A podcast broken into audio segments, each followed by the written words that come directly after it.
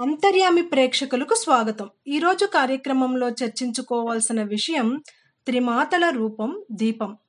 చర్చలోకి వెళ్ళే ముందుగా అంతర్యామి శ్రోతలందరికీ దీపావళి శుభాకాంక్షలు.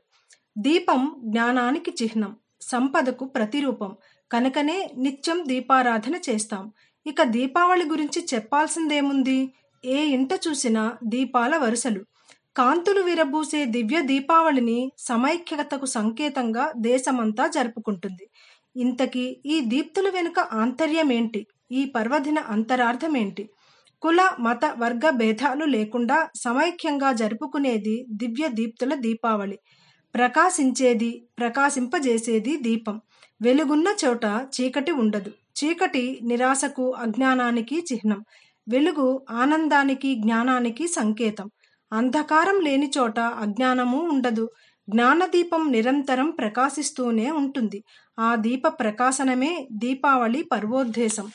దీపంలో ముఖ్యంగా మూడు రంగులుంటాయి. తెలుపు నీలం ఎరుపు. వీటి కలయికతో పసుపు వర్ణం భాసిస్తుంది. తెలుపు సరస్వతికి నీలం లక్ష్మికి ఎరుపు దుర్గాదేవికి ప్రతీకలు. కలగలిసిన పసుపు రంగు త్రిమాతల కలయికనే సూచిస్తుంది. ఈ రంగులు సత్వరజస్తమో గుణాలకు రూపాలు. త్రిమాతల ఐక్య రూపమే త్రిగుణాల సమ్యగ్రూపం. అందుకే నిత్యం దీపారాధన చేయమని వేదాలు ప్రబోధిస్తున్నాయి.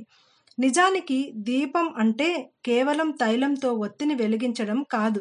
మన మనస్సునే ప్రమిదగా చేసి భక్తినే నూనెగా పోసి ఆత్మనే వత్తిగా తీర్చి జ్ఞానాన్ని వెలిగించాలి.